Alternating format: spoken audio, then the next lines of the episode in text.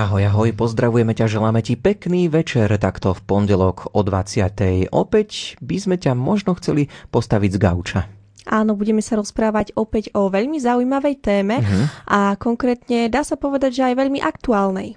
No, budeme hovoriť o Európskej únii a napríklad budeme hovoriť aj o tom, že Európska únia ponúka možnosť stážovať práve napríklad aj tebe, ak si študent a chcel by si zažiť, aké to je byť v takom veľkom štábe v Európskom parlamente, no tak povieme si, či je možnosť si takéto niečo vyskúšať v Európskom parlamente. Prinesie ti to veľa skúseností, veľa aj nových zážitkov, poznatkov a myslím si, že aj nové kontakty a možno aj priateľstva. No okrem toho blíži sa leto, tak zistíme, že ako trávi leto napríklad taká europoslankyňa, či si môže vôbec oddychnúť.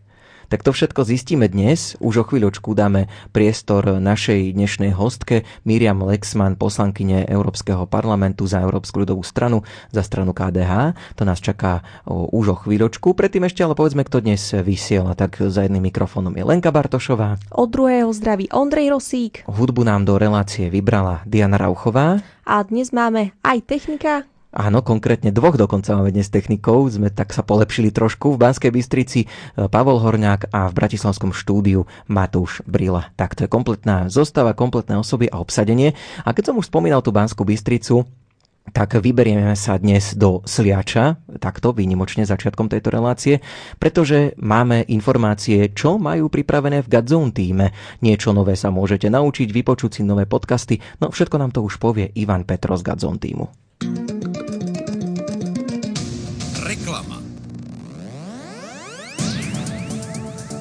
Len nedávno sme sa stretli na Gazon konferencii aj s profesorkou biblistiky, autorkou kníh a rečníčkou Mary Healy. Mary Healy pôsobí v niekoľkých pápežských komisiách a je zodpovednou editorkou komentárov k Svetému písmu. Jednou z jej centrálnych tém je aj téma chariziem, nadprirodzených darov a uzdravenia. No a práve na túto tému vám ponúkame aj náš najnovší online kurz, ktorý nájdete na našom vzdelávacom portáli s názvom Godzone Academy. Tento kurz ponúka jedinečný pohľad na moc modlitby uzdravenia. Niekedy je ťažké pochopiť nadprirodzené veci, ktoré si často nevieme vysvetliť. Profesorka biblistiky Mary Healy nám však v tomto kurze pripomína, že nadprirodzené veci sú súčasťou bežného kresťanského života. V tomto online kurze nám predstaví 7 kľúčov, ktoré nám môžu pomôcť otvoriť sa nadprirodzenému Božiemu pôsobeniu a tiež spôsob, ako sa modliť za uzdravenia. Súčasťou kurzu sú aj odpovede na otázky, či sú zázraky aktuálne aj v tejto dobe, či sa za uzdravenie môže modliť aj obyčajný človek, prečo sú niektorí uzdravení a iní nie a čo môže brániť uzdraveniu. No a dokonca aj otázky ako či Ježiš uzdravuje aj duševné choroby. Viac nájdete na našej webovej stránke gazonacademy.sk. Aj tento mesiac máme pre vás nové podcasty plné povzbudenia a inšpiratívnych príbehov ľudí, ktorí zažili stretnutie so živým Bohom. Tieto podcasty voláme Flashbacky a nájdete ich na našom YouTube kanále s názvom Godzone Daily alebo na Spotify. V najnovších dieloch nájdete rozhovor s grécko-katolickým kňazom Adamom Mackoviakom, ktorý hovorí o tom, ako si ho Boh nadprirodzene pritiahol k sebe a dal sa mu spoznať. A tiež nám odkrýva to, ako vyzerá život ženatého kňaza. V ďalších dieloch nájdete aj rozhovor s profesorkou biblistiky Mary Healy, ktorá zdieľa svoje skúsenosti s charizmou uzdravovania a takisto špeciál s účastníkmi Gazon konferencie.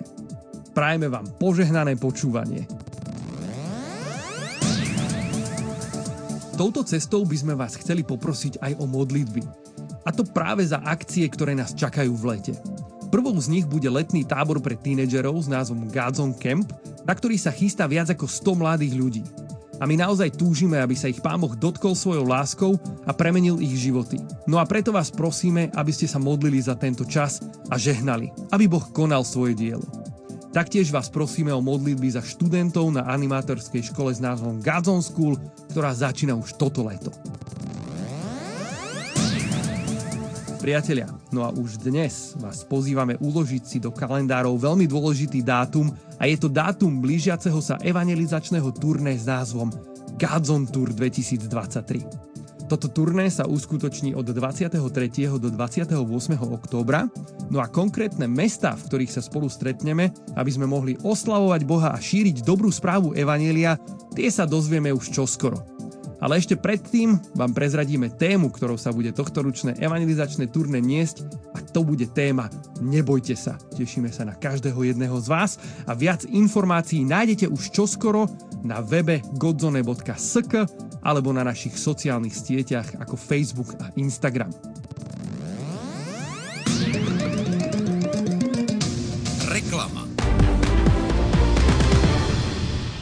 Počúvaš Gaučing, pozdravujeme ťa a v tejto chvíli vítame u nás v štúdiu aj našu dnešnú vzácnú hostku, ktorou je Miriam Lexman, poslankyňa Európskeho parlamentu za Európsku ľudovú stranu a stranu KDH. Príjemný dobrý večer. Dobrý večer, všetkých pekne pozdravujem. Dobrý večer tak e, budeme sa rozprávať na rôzne témy. Začneme teda tým, čo je nám blízke v tejto relácii. Budeme sa rozprávať o mladých ľuďoch.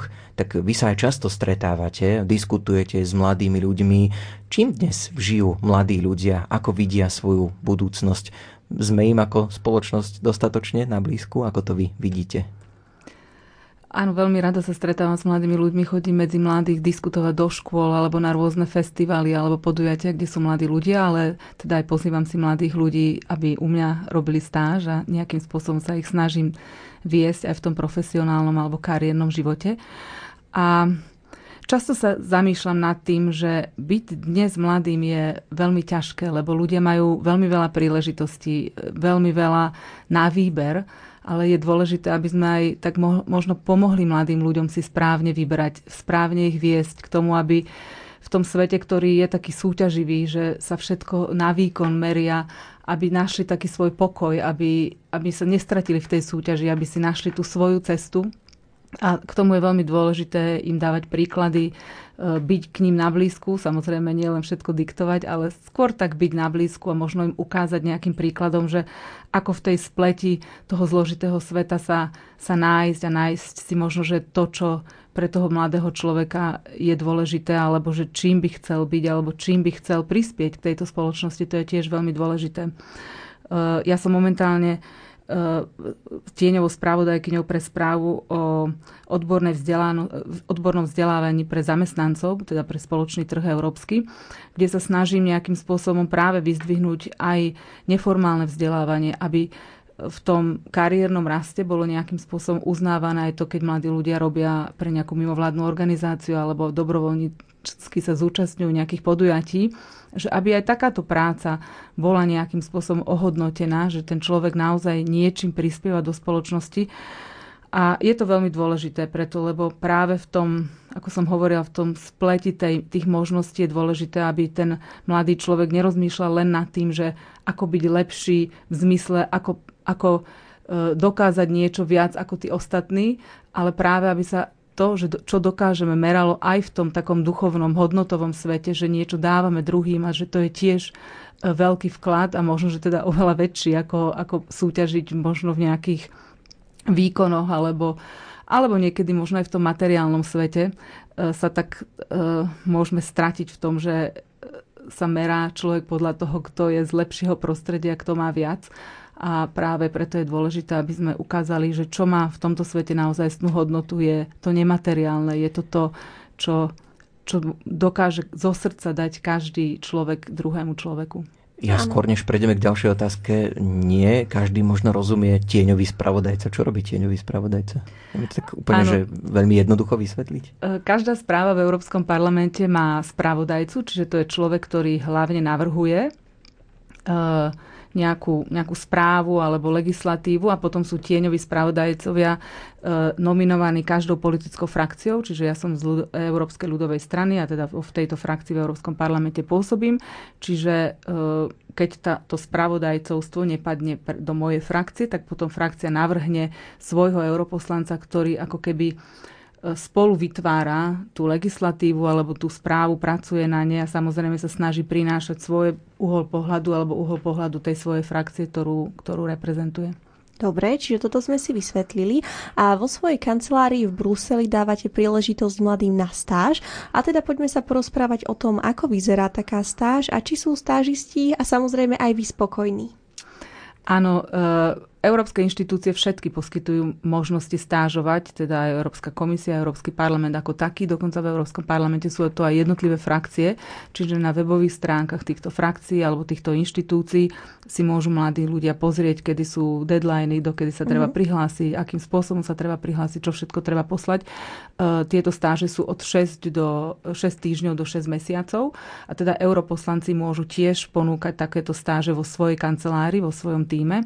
Takže ja sa snažím aj túto možnosť dať mladým ľuďom a čo, čo teda najviac mladým ľuďom ich pozvať k tomu, aby, aby mohli aj takúto skúsenosť zažiť. E, ja som si dala aj takú podmienku, že sa snažím vyberať mladých ľudí, ktorí vidím, že, že práve už aj nejakým spôsobom dobrovoľne sa, sa e, snažia prispieť e, k dobru v tejto spoločnosti pracujú pre nejak, s nejakými mladými ľuďmi, inými mladými, alebo na nejakých projektoch, alebo pre nejakú organizáciu.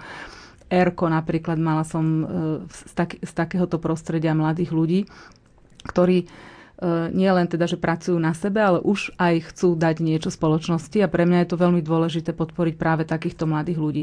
Samozrejme, ja som zaradená v určitých výboroch, čiže je ideálne, keď ten mladý človek aspoň trošku má záujem o buď tie sociálne témy, lebo som teda v tom sociálnom výbore a v zahraničnom výbore, alebo teda tam sú aj tie bezpečnostné témy, a, alebo ľudskoprávne témy, lebo potom tomu človeku viem dať viac, ale snažím sa aj keď majú iné zamerania alebo, alebo vzdelanie títo mladí ľudia, tak nejakým spôsobom im ponúknuť taký, taký širší rozmer toho, čo ten Európsky parlament robí. E, pre mňa je to veľmi dôležité, že tá stáž nie je iba využitie lacnej mm-hmm. pracovnej sily, ale práve aj na to, aby ten mladý človek e, sa niečo nové naučil, získal nejaké nové skúsenosti, nejaké, nejaké nové zručnosti, alebo niektoré veci možno, že pochopil. To je veľmi dôležité, že chápať v súvislostiach, že nie len e, mám niečo vyštudované a teraz v tom odbore sa samozrejme snažím zdokonalovať, ale na druhej strane je veľmi dôležité aj práve v dnešnom takom globálnom, komplexnom svete vnímať veci e, v súvislostiach a toto sa snažím práve dať týmto mladým ľuďom a ich povzbudzujem, že aby v rámci toho času, keď e, nemajú práve nejakú konkrétnu úlohu alebo konkrétnu prácu dokončiť, tak aby si išli sadnúť do tých výborov, aby si našli, že čo sa všetko deje v tom Európskom parlamente v ten deň alebo v tie týždne. Po, išli si pozrieť možno aj zasadnutia výborov, ktoré, ktorých témy nie sú im primárne veľmi blízke, ale môžu práve tam niektoré veci pochopiť v súvislosti. Takže pre mňa je to dôležité, aby som týchto mladých ľudí povzbudila práve v takom pracovaní na seba, ale aj v tom zmysle, aby boli lepšími ľuďmi, aby dokázali potom viac rozmýšľať aj nad tým, ako môžu aj zlepšiť a urobiť našu krajinu a svoje okolie lepším prostredím. Uh-huh. A ja by som sa chcela opýtať, ak by sme mohli tak do vášho súkromia ísť, ale nemusíte sa bať žiadna uh, taká podpásovka. Uh, z vášho hľadiska mali ste skúsenosť uh, s ľuďmi, ktorí vám možno prirástli k srdcu, čo sa týka stážistov, alebo niekto vás milo prekvapil a zachoval vo vás naozaj výborný dojem? Alebo na to skôr možno nie je čas, že naozaj nejaké také tie bližšie, bližšie ľudské kontakty. Asi mi všetci prirástli k srdcu a snažím sa aspoň nejako udržiavať e, kontakt s nimi. Aj sme práve hovorili s mojim tímom, že chceme spraviť v najbližších týždňoch také stretnutie, e, kde by sme aj pozvali práve týchto našich bývalých stážistov, aby sme tak mohli sa porozprávať a zistiť, mm-hmm. že čo im to dalo aj tak z takého už odstupu času. E, možno mi aj poradiť, že čo by malo fungovať lepšie, čo nie, lebo e, ja tak vediem aj svoj tým, ktorý e, teda primárne najviac pracuje s tými, s tými stážistami, že dennodenne ako keby sú v tom kontakte, ako keby tie jednotlivé úlohy spolu vytvárajú že aby sme do nich aj investovali ten čas, že to nie je iba to, že my zadáme úlohy a už ten, ten človek si tam niečo sám urobí, ale, ale aby to bolo naozaj také, že aj aby sa cítili súčasťou toho týmu a preto je pre mňa aj dôležité udržiavať ten kontakt a vidieť, že kam tí mladí ľudia sa vydajú do toho sveta a kam ich to zaveje. A, a vidieť to aj z takého toho hej, spätného uhla pohľadu, že, že ako to vidia po niektorých niekoľkých týždňoch, mesiacoch, mm-hmm. rokoch. Áno, také zhodnotenie. Čiže, aby sme to tak zhrnuli, ak by sa niekto chcel prihlásiť na stáž napríklad e, k vám, e, kde by možno mal začať, kde sa dajú získať tie informácie? Ja mám na svojej stránke, e, ale uh-huh. na www.lexman.eu, ale uh-huh. aj na Facebooku, keď hľadám nového stážistu, tak to niekedy promujem. Takže samozrejme tam sú základné informácie. Dokonca na tej stránke mám permanentný taký uh-huh. ako formulár, že mladí ľudia to môžu vždy hoci kedy vyplniť. Samozrejme, toho času uh, nie je nekonečne veľa, čiže vždy to musím tak nejak zaradiť, aby som, potom. aby presne byť trpezlivý, aby, aby, ale myslím aj v tom, že aby tá, tá príležitosť prišla, že niekedy nepríde hneď, potom niekedy sa stane aj, že ten človek už potom, ja, ja neviem, nastúpil na ďalšie štúdium a nemôže. Takže snažím sa tak výjsť v ústrety aj, teda sa pýtame vždy, že kedy tí ľudia majú čas, aby sme to nejak sklbili, ale nie vždy sa to, nie vždy sa to dá. Ale zase na druhej strane chcem povzbudiť E, mladých ľudí, ktorí by mali záujem o takúto stáž, že naozaj tá možnosť je aj v tej každej európskej inštitúcii, e, v Európskom parlamente ako takom, vo frakciách, v Európskej komisii alebo potom aj v tých jednotlivých inš- ďalších inštitúciách Európskej únie, v Rade. E, a že treba si pozrieť na tých web stránkach a nájsť si možno aj podľa toho, že čo tých ľudí najviac zaujíma, aby, sa, aby tá stáž bola aj takým doplnkom k tomu, čo, ako sa chcú orientovať v živote profesionálne. Áno, asi je to aj tak, že kto má záujem, tak ten si to nájde už po nejakej možno aj svojej vlastnej osy. A v tejto chvíli prejdeme na ďalšiu otázku. My vieme, že roky úzko spolupracujete aj s mladými kresťanskými intelektuálmi v spoločenstve Ladislava Hanusa a nedávno ste v rámci Bratislavských Hanusovských dní pozvali do Bratislavy aj svetoznámeho ľudskoprávneho iného aktivistu, prosím, opravte ma, ak poviem zle, Benedikta Rogersa. Rogers, Rogersa, Rogersa uh-huh. dobre. A o čom ste s ním diskutovali? E, tou hlavnou témou boli ľudské práva v Číne. A práve e, touto diskusiou som chcela ponúknuť mladým ľuďom taký trošku uhol pohľadu do toho e, globálneho sveta, že ako tie ľudské práva v Číne a to dodržiavanie alebo porušovanie ľudských práv, ten režim, ktorý je teda naozaj brutálny a neludský, E, ako súvisí aj s našim životom, aby mm. sme to nebrali tak, že to je niečo veľmi vzdialené, čo sa mňa vôbec netýka, lebo v tom dnešnom veľmi globálnom a prepojenom svete sú to veci, ktoré sa týkajú naozaj každého z nás a je dôležité, aby sme aj sa snažili na to upozorňovať e, aj mladých ľudí, aby vnímali tie veci, ako som už aj predtým hovorila, v kontexte. Napríklad e, možno poviem aj taký príklad, že keď e, vypukla pandémia COVID, tak e, do Európskeho parlamentu na, namontovali termokamery, aby sa merala teplota každého človeka, ktorý vstupuje a tak sa nejakým spôsobom obmedzovalo šírenie, šírenie pandémie. A ja som si všimla, že tie termokamery e, vyrobila firma, ktorá je na sankčnom zozname práve preto, že vyrába, vyrába technológie, ktoré tú ujgurskú menšinu v Číne v podstate kontrolujú v tých pracovných táboroch. Ako, mm-hmm. Ja som písala o tom aj v správu Európskeho parlamentu, kde sme teda nazvali toto neludské správanie Číne voči Ujgurom genocídou, preto lebo vyše dvoch miliónov ľudí sú držaní v tých pracovných táboroch, kde sú manželia oddelení, deti oddelení od rodičov, musia tam veľmi ťažko pracovať, e, sú teda tam tie kamery na rozpoznávanie tváre, roz, tvári rozmiestnené a kontrolujú každý ich pohyb. Títo ľudia sú tam týraní, mučení, častokrát e, naozaj e, tie podmienky sú absolútne neludské. A je veľmi dôležité vedieť aj napríklad to, že mnoho výrobkov, ktoré aj u nás sú dostupné, sú vyrábané takýmito novodobými otrokmi. Uh-huh. A Čiže možno viac zaujímať sa o to, čo treba presne sa zaujímať. Ja som tiež aj e, bola spravodajkyňou pre pre správu, kde sme sa tomuto práve venovali, aby sme le- legislatívu nastavili tak, aby nebolo možné, že tovar, ktorý je vyrábaný e, takýmito novodobými otrokmi, a to nie je len Čína, vieme aj napríklad mnohé tie e, drahé kovy a zeminy sa ťažia e, deťmi napríklad v Latinskej Amerike alebo v Afrike. Jednoducho toto sú neakceptovateľné veci a mali by sme vnímať tieto súvislosti a je veľmi dôležité, aby aj mladí ľudia boli citliví voči týmto veciam, lebo potom vedia urobiť tlak aj na nás politikov a na tých, ktorí majú možnosť o tom rozhodovať, aby sme zabránili, aby e, sme nejakým spôsobom práve takto e, podporovali tým, že teda nakupujeme takýto tovar, podporovali takúto, takéto neludské správania, takéto neludské režimy. Takže to, to je možno, že jeden, jeden taký element, o ktorom sme hovorili. Ďalší element je e, prenasledovanie kresťanov vo svete, kde samozrejme aj kresťania v Číne trpia kvôli svojmu presvedčeniu.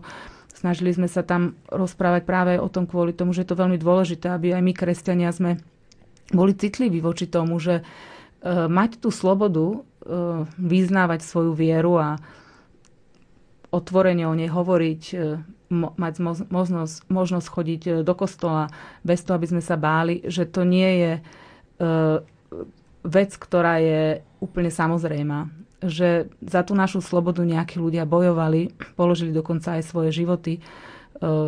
A je veľmi dôležité tiež, aby sme na toto upozorňovali, že tá sloboda je veľmi krehká, že hoci kedy ju môžeme stratiť, aby sme naozaj s takou zodpovednosťou s ňou nakladali, aby sme si aj ju vedeli vážiť, lebo tá odvrátená tvár v iných krajinách nám môže byť takým mementom, že čo sa môže stať, ak tú slobodu stratíme.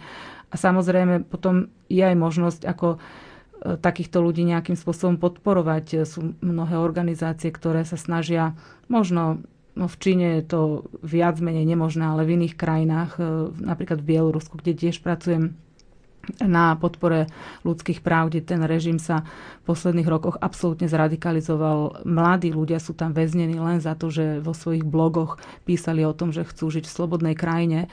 Sú tam prípady mladých blogerov, ktorí dokonca mladí manželia, ktorí sú obidvaja vo vezení a majú malé dieťa, ktoré dlho ani nevedeli, že kde vlastne to dieťa, mm-hmm. u mhm. koho je. To sú veľmi vážne prípady a sú možnosti napríklad aspoň listom takýchto ľudí povzbudiť. Samozrejme, my niekedy nevieme, že či ten list im príde, ale, ale možno ich rodine tiež e, sú organizácie, ktoré organizujú takéto takéto listov, takúto listovú podporu, ale samozrejme ako kresťania môžeme ich podporiť aj modlitbami aj v tej Číne, aj všade na svete, kde sú ľudia prenasledovaní.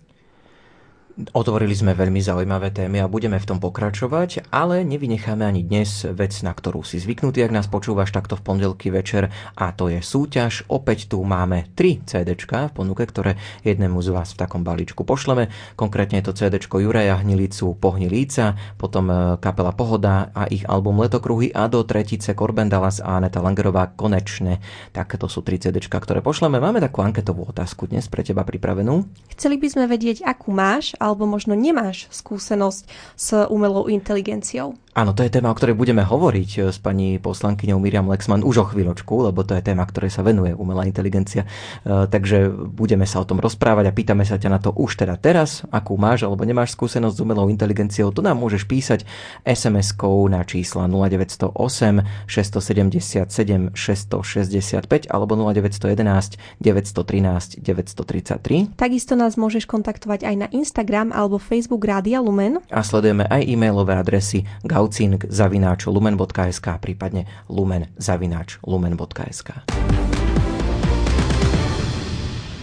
Dnes večer si k nám na náš pomyselný gauč v gaučingu prisadla Miriam Lexman, poslankyňa Európskeho parlamentu za Európsku ľudovú stranu a stranu KDH a prejdeme teda na umelú inteligenciu, pretože sme spomínali, že aj o nej sa budeme rozprávať.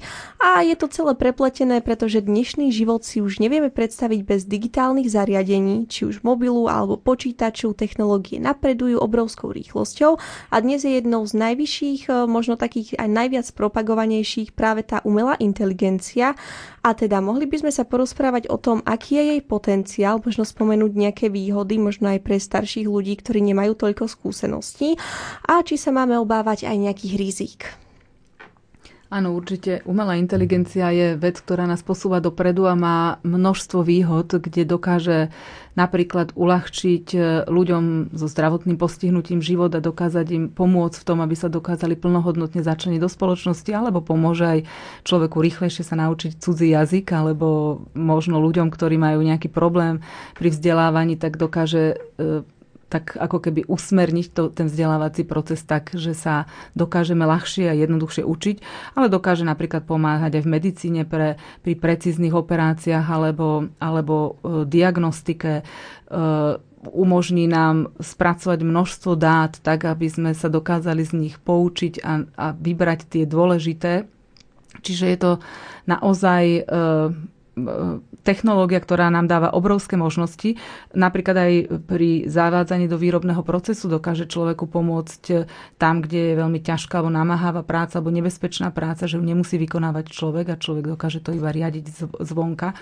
Čiže je to technológia, ktorá určite je krokom vpred, ale musí byť dobrým sluhom a nie zlým pánom. A toto je veľmi dôležité, aby táto technológia bola vždy etická, aby vždy slúžila pre dobro človeka, aby e, chránila ľudské práva a ľudskú dôstojnosť a o to e, musíme nejakým spôsobom sa postarať, aby sme tie pravidlá, tie mantinely nastavili, legislatívu nastavili tak, aby práve táto etičnosť tej umelej inteligencie bola, bola garantovaná, aby, ako som povedala, bola tým dobrým sluhom a nie zlým pánom. A to je veľmi dôležité práve aj pre mladých ľudí, aby vnímali, e, mnohí mladí ľudia sa tak aj trošku obávajú, že, že keď e, skončia ten, e, to svoje štúdium, že, že vlastne ten svet bude úplne iný a že ma, tá umelá inteligencia nás nahradí aj v tej práci, že čo budeme vlastne robiť. A teda aj starší ľudia sa toho obávajú. A je dôležité si povedať, že práve to zavedenie umelej inteligencie do pracovného trhu vytvorí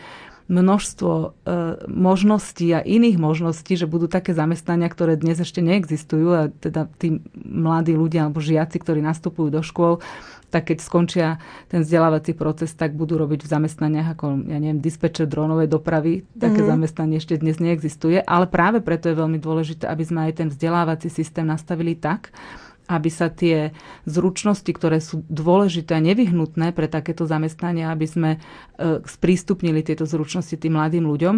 A je dôležité práve z tohto hľadiska aj e, celoživotné vzdelávanie, aby aj tí ľudia, ktorí chcú zmeniť prácu, a majú nejaké vzdelanie, ale potrebujú dovzdelávanie, aby tak tieto možnosti vždy boli na trhu.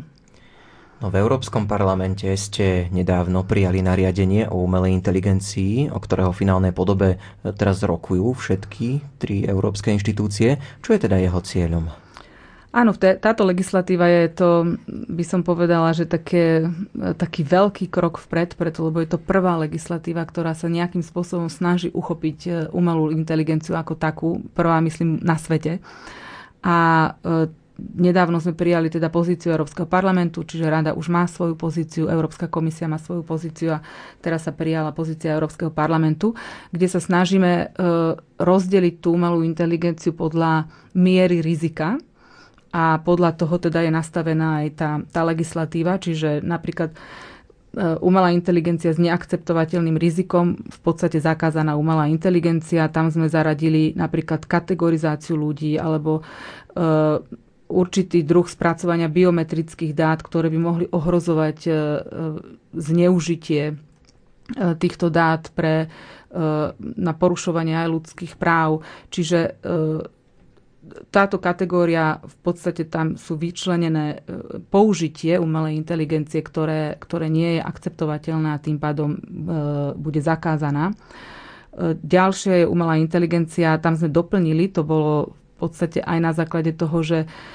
že sa teraz začalo hovoriť dosť veľa aj teda využívať e, umelá inteligencia všeobecného využitia, čo je napríklad ten chat GPT, ktorý mm-hmm. naozaj tak ako keby urobil takú vlnu tej diskusie o tom, že do akej miery je to bezpečné, nebezpečné, dobré, zlé, aké rôzne výzvy to pre nás predstavuje a práve preto sme E, túto umelú inteligenciu všeobec, všeobecného využitia zaradili ako takú samostatnú kategóriu, kde vlastne podľa, tá regulácia by sa mala nejakým spôsobom zamerať na to, aby nemohol byť e, zneužitá takáto e, umelá inteligencia práve pre nejaké politické alebo ideologické ciele, e, aby naozaj bola využívaná na to, aby umožnila možno niektoré postupy a niektoré analýzy, ktoré sú veľmi, veľmi um, zdlhavé a náročné, aby teda pomohla človeku, ale na druhej strane, aby sme zabránili nejakému uh, zneužitiu alebo teda uh, takej manipulácii tých dát, na ktorých sa tá umelá inteligencia učí, že by to mohlo byť potom zneužiteľné. Potom ďalšiu kategóriu umelá inteligencia uh, s vysokým rizikom. Tam napríklad patrí práve umelá inteligencia inteligencia, ktorá sa používa v medicíne pri diagnostike. Čiže aby tam bola garantovaná to, že tie dáta, na ktorých pracuje, na ktorých sa učíta im umelá inteligencia, sú dostatočne e, široké na to, aby nemohlo tam prísť nejakému skresleniu, aby tá e, aby tá, tá diagnostika bola čo najprecíznejšia a aby, samozrejme tam je aj veľmi dôležité, aby vždy to finálne rozhodnovanie mal človek vo svojich rukách, aby sa nemohlo stať, že by e, napríklad v tej medicíne e, niekto bol zle diagnostikovaný a na základe toho by to mohlo nejakým spôsobom ohroziť toho človeka. Čiže tam je to veľmi, veľmi dôležité práve ako keby usmerniť, že na, na akých dátach a akým spôsobom sú tie dáta nastavené, na ktorých sa umelá inteligencia učí. Tam patrí napríklad do, to, do tejto vysoko, vysokorizikovej patrí aj umelá inteligencia, ktorá sa využíva e, v vzdelávaní alebo napríklad pri e, pri vyhodnocovaní prihlášok do zamestnania, kde tiež napríklad nejaká diskriminácia alebo e, alebo zlé zaradenie by mohlo mať veľké alebo teda veľmi vážne dôsledky pre, pre tých ľudí, ktorí sa uchádzajú o túto prácu. Čiže takto sme sa snažili nejakým spôsobom e, zamedziť tým rizikám, ktoré pri takejto umelej inteligencii môžu vzniknúť a teda jasne ich legislatívne uchopiť. Ďalšia taká umelá inteligencia, ktorá sem patrí, sú napríklad autonómne autá, kde tiež e, si asi poslucháči vedia predstaviť, že aké všelijaké rizika s tým súvisia. Na druhej strane je to niečo, kde chceme pokračovať ďalej vo vývoji, lebo vieme, že to môže priniesť rôzne výhody. Do tejto vysokorizikovej umelej inteligencie sme zaradili aj umelú inteligenciu, ktorá eh, od, eh, ktorá vlastne sú, čo sú tie odporúčacie systémy na veľkých sociálnych sieťach, ktoré odporúčajú t- tie informácie, ktoré, to, čo vlastne ktoré vidíme, tam, čo sa nám áno, to, čo vidíme, mm-hmm. presne. Je to v podstate umelá inteligencia, ktorá funguje v rámci také ekonomiky pozornosti, čiže sa snaží nejakým spôsobom zaujať našu pozornosť a na tom funguje aj tento ekonomický model pri tých sociálnych sieťach. Takže tiež sme ju zaradili na vysok, pre vysok, vysoko, medzi vysokorizikou práve z toho hľadiska, že môže tam prísť e, k nejakej manipulácii alebo nejakým spôsobom zavádzania. Môže to mať dopad aj na duševné zdravie ľudí. Čiže práve z tohto hľadiska je dôležité, aby sme tie rizika vnímali a aby sme sa im snažili zamedziť. A potom je umelá inteligencia, ktorá má limitované riziko. To sú napríklad nejaké chatboty, ktoré fungujú na, na online obchodoch, kde, ktoré nám pomáhajú si vybrať tovar, alebo potom bezriziková umelá inteligencia, čo sú napríklad spam filtre. Uh-huh. Čiže ako môžeme si z toho zobrať eh, to, že umelá inteligencia môže byť výborným pomocníkom, ale tak ako vo všetkom treba byť na pozore a treba vedieť rozlíšiť, že čo je pre nás nejakým spôsobom dobré a čo by nás možno už nejakým spôsobom mohlo obmedzovať. A ja by som sa ešte vrátila k tomu, k tým mladým. Eh, rozprávali sme sa o tom, že zmeny sa v súvislosti s využívaním tejto technológie dotknú práve aj pracovného trhu. Vy ste spomínali, že by sme chceli pripravovať mladých práve na nejakú, môžeme povedať, spoluprácu práve s umelou inteligenciou, tak či si viete predstaviť, že by to mohlo byť už v nejakej blízkej budúcnosti, alebo je to, neviem, otázka možno 4, 5 alebo viacerých rokov? Práve, že by to malo byť už otázka zajtrajška, preto lebo uh, už teraz, čo sú študenti alebo žiaci, tak oni, keď skončia tú, to svoje vzdelávac, ten vzdelávací proces, tak už uh, budú potrebovať tieto zručnosti, ktoré, ktoré práve tá možnosť využívania tých technológií v zamestnaní, v práci, ale aj v tom každodennom živote si vyžaduje. A uh, ja sa snažím aj tlačiť na to, aby ten náš vzdelávací proces začal nejakým spôsobom reflektovať tieto zmeny. Žiaľ, na Slovensku sme jedna z posledných krajín v Európskej únii, ktorá takouto reformou, tak, kde ten vzdelávací proces takouto reformou prechádza a nemáme tam nastavené to celoživotné vzdelávanie a to vzdelávanie práve v týchto e, digitálnych zručnostiach. Inak tento rok Európska únia vyhlásila aj za rok zručností, kde sa práve orientuje na to, že aké zručnosti človek, mladý človek hlavne by mal získať v tom vzdelávacom procese, ale teda aj, aj starší človek.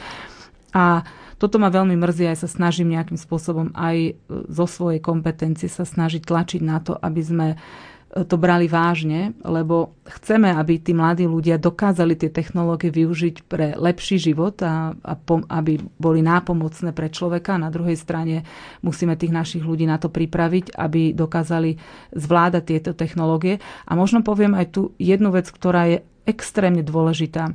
A to sú také tie meké zručnosti. Kritické myslenie napríklad, alebo taká e, schopnosť pochopiť toho, že aké riziká napríklad z tých technológií e, plynú pre mňa, možno, môžeme hovoriť aj o niektorých aplikáciách alebo tých sociálnych sieťach, že je veľmi dôležité, aby mladí ľudia si uvedomovali a, a kritickým spôsobom pristupovali k informáciám, k videám, k tomu obsahu, ktorý, ktoré tie technológie ponúkajú alebo tie jednotlivé platformy.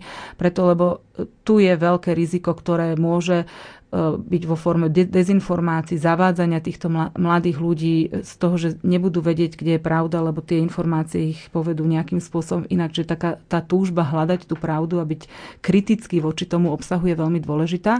A druh- na druhej strane je veľmi dôležité aj e, uvedomovanie si e, negatívneho vplyvu na duševné zdravie toho obsahu, ktorý, s ktorým sa stretávame na tých digitálnych nástrojoch. A keď máme pocit, že niečo E, rozorváva naše vnútro, že to nie je dobré, tak s tým čím skôr skončiť. Je dôležité hovoriť o takýchto pocitoch a o takýchto skúsenostiach s inými ľuďmi, aby sme naozaj eliminovali, lebo to riziko e, ohrozenia nášho duševného zdravia žiaľ z toho obsahu, ktorý je nám ponúkaný, je. Vy ste si vyskúšali umelú inteligenciu ChatGPT? Alebo a... niečo iné? Áno, tak som to skúšala, že som tam zadala rôzne veci a že čo mi to... Že kto je Miriam Lexman? Napríklad. a že, mm. že na čo príde tá umelá inteligencia. Ale ako som povedala, je veľmi dôležité to brať s takým odstupom, aby to bol takým sluhom, ale to, to finálne rozhodovanie a ten postoj náš, náš voči tej umelej inteligencie si musíme my strážiť. No, tak opýtal som sa Miriam Lexman, či vyskúšala umelú inteligenciu a pýtame sa aj tých, ktorí nás teraz počúvajú. Stále súťažíme. Máme tu 3 CD, tie nevybrala umelá inteligencia, ale živá. Naša hudobná dramaturgička Diana Rauchová. CD sú konkrétne tieto tri. Od Juraja Hnilicu Pohnilíca. Druhé CD je Pohoda letokruhy a do tretice ešte Korben Dallas a Aneta Langrová konečné. No a súťažná úloha znie... Zaujíma nás, či máš, alebo ak nemáš, tak prečo nejaké skúsenosti práve s umelou inteligenciou? Písať nám môžeš SMS-ky na čísla 0908 677 665 alebo 0911 913 933. Sledujeme aj e-mailové adresy buď gaucing zavináč lumen.sk prípadne lumen zavináč lumen, lumen.sk alebo nám môžeš napísať na Instagram či Facebook Rádia Lumen. Na vlnách Rádia Lumen počúvaš Gaučing. Dnes otvárame rôzne zaujímavé témy s našou hostkou Miriam Lexman, poslankyňou Európskeho parlamentu za Európsku ľudovú stranu a stranu KDH. Tak už sme hovorili o umelej inteligencii, hovorili sme o zamestnávaní mladých ľudí a o stážach. Poďme si trošku oddychnúť, tak blíži sa leto, čas oddychu. Ako si vyspomínate na svoje prázdniny v detstve?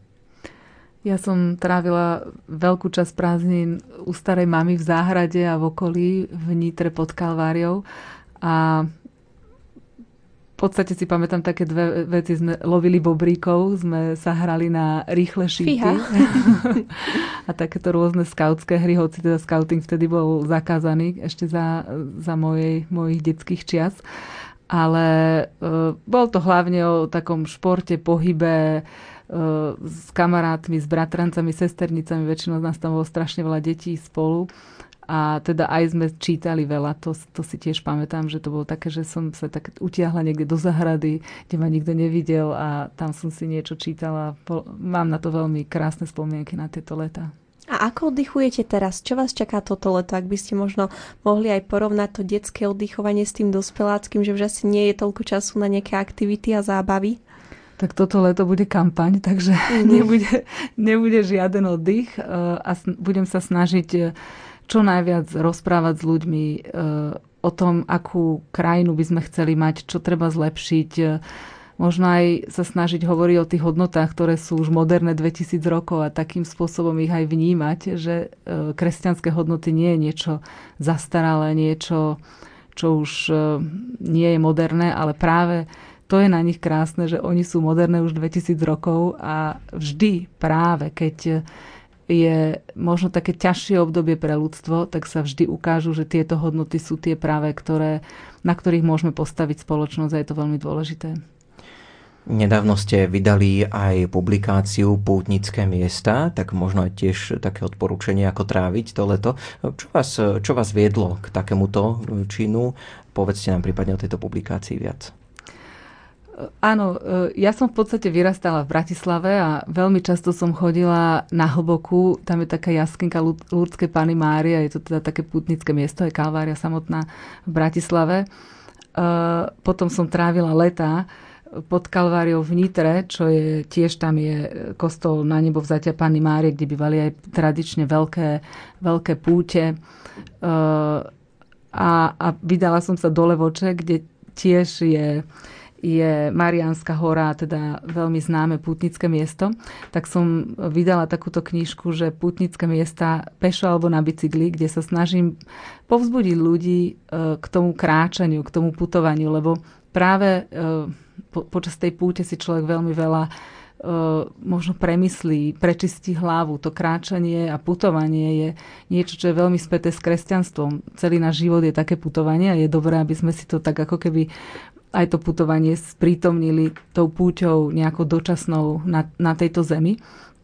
A táto knižka v podstate obsahuje taký výber 16 putnických miest na Slovensku, kde vždycky je mapka, e, popis tých jednotlivých takých e, prostredí, alebo teda tých pamiatok, ktorý človek vidí počas, e, počas tej púte na to putnické miesto. Vždy je tá mapka aj na bicykli, aj peši, ako, ako sa tam dá dostať. Takže chcem takto aj ľudí pozvať E, k tomu, aby sme viac putovali, preto lebo práve pri tom takom putovaní sa človek tak zamyslí aj nad sebou, nad spoločnosťou, môže na niečo prísť e, a myslím si, že je to niečo, čo je dobre zažiť v živote a teda dnes veľa ľudí má rado cyklistiku, tak preto som to aj chcela takýmto spôsobom aj možno mladým ľuďom sprístupniť.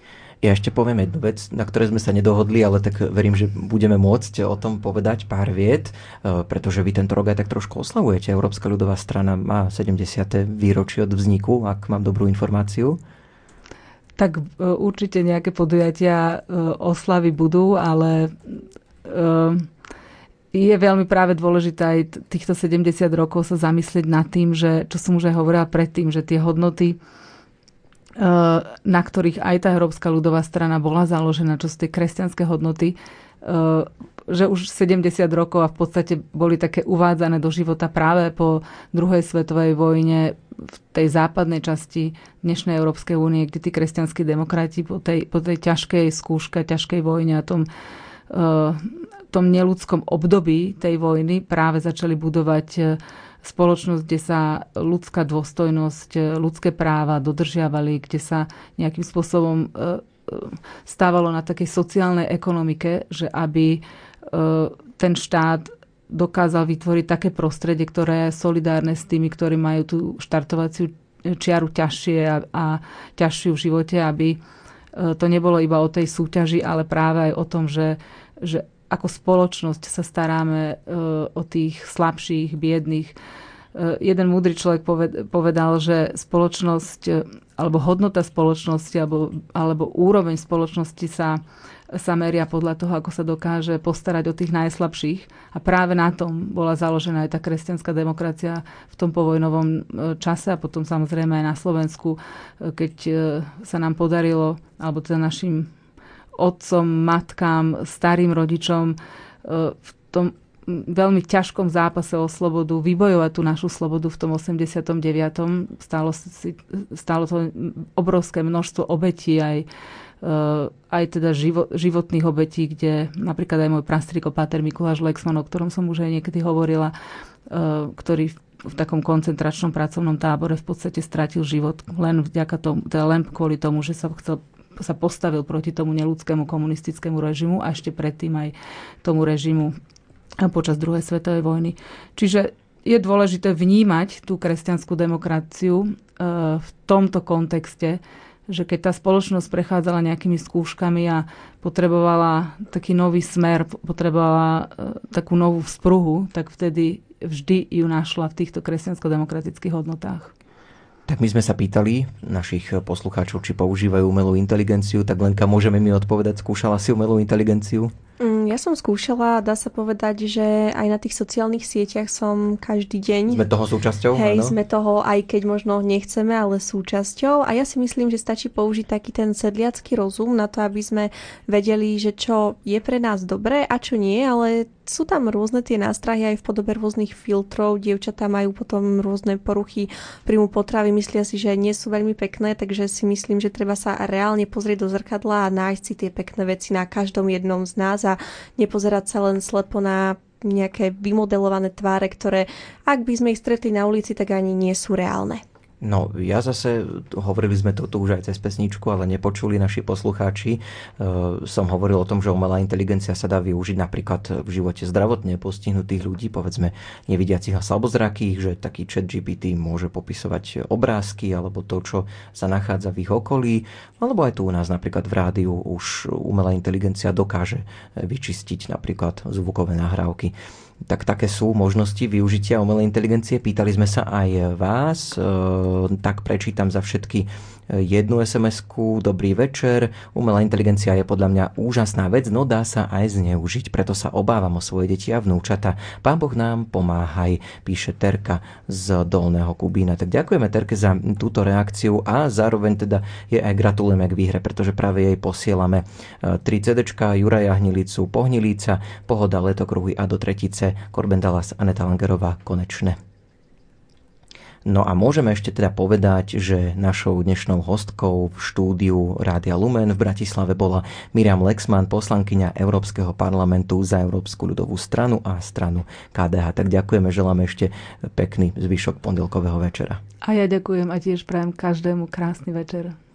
No, Lenka, my sa nebudeme počuť budúci pondelok, ale gaučing bude. Ty budeš mať oddych trošku a ty ano, budeš oddychovať? Pri, budem oddychovať a príde za mňa Jakub, Áno, Jakub takže príde. sa môžete tešiť na nový hlas. A, tak, už sme ho trošku počuli, tak budeme ho počuť na budúce, ale hlavne ti povieme, že Gaučing vysielame budúci pondelok o 20. a budeme sa rozprávať o festivale Christyland, čo je rodinný festival, takže pozveme ťa na tento festival, povieme, čo majú nové, kedy sa bude konať, aký je program, takže toto všetko je pripravené takto budúci pondelok o 20. No a Gaučing môžeš počúvať nielen takto v pondelok o 20. ale kedykoľvek stačí, ak si vo svojej podcastovej aplikácii naklikáš uh, Gaučing Rádio Lumen a tam nájdeš všetky epizódy. Mali sme tu už cestovateľov, mali sme tu, myslím, že už aj kávičkárov, aj foodblogerov. Takže naozaj aj tie staršie epizódy sú zaujímavé. Ak si všetko nezachytil, tak všetko to práve v tom našom podcaste nájdeš. Uh, od nás je to už takto v pondelok večer všetko. Dnes Gaučing pripravili a odvysielali od jedného mikrofónu Lenka Bartošová. Počuli ste aj Ondreja Rosíka. Mali sme dnes takú dvojitú technickú spoluprácu z Banskej Bystrice, technik Pavel Horňák z Bratislavy, e, technik Matúš Brila. A hudbu nám vybrala Diana Rauchová. Želáme ešte pekný večer a dobrú noc. Maj sa pekne, ahoj.